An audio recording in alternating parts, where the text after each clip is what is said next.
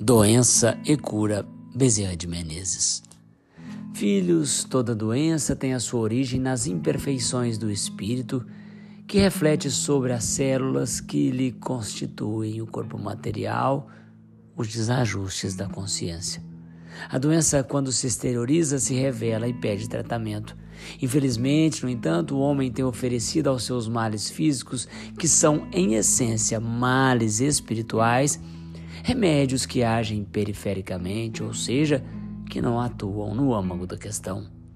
Os distúrbios psicológicos do ser, fruto do seu estado de desarmonia com a lei, provocando-lhe sensações de sofrimento orgânico, tornam evidentes as necessidades que se lhe radicam na alma.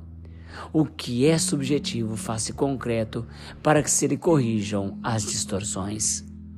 Embora realizasse e realize curas no corpo perecível, sujeito às incessantes transformações da matéria, Jesus se corporificou no mundo para empreender a cura das almas, que não se efetivará sem o concurso dos enfermos que a desejem.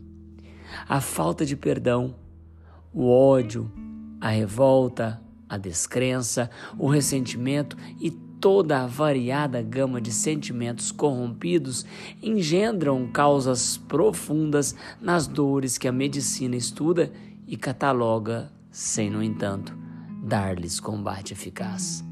Filhos, a harmonização do vosso mundo íntimo vitaliza as células em desgaste e suprime as consequências mais drásticas do karma a se expressarem tantas vezes nas patologias que vos limitam à ação. Pautai-vos por uma conduta cristã, e embora mais tarde não vos eviteis de facear a morte, convivereis com a dor sem as agravantes do desespero. A longevidade que o homem pretende no corpo material será uma conquista do espírito e não meramente da ciência no campo das prevenções. Elevai o vosso padrão mental e educai os vossos sentimentos, atraindo para vós as forças positivas da criação, como quem sabe escolher para si o ar que respira.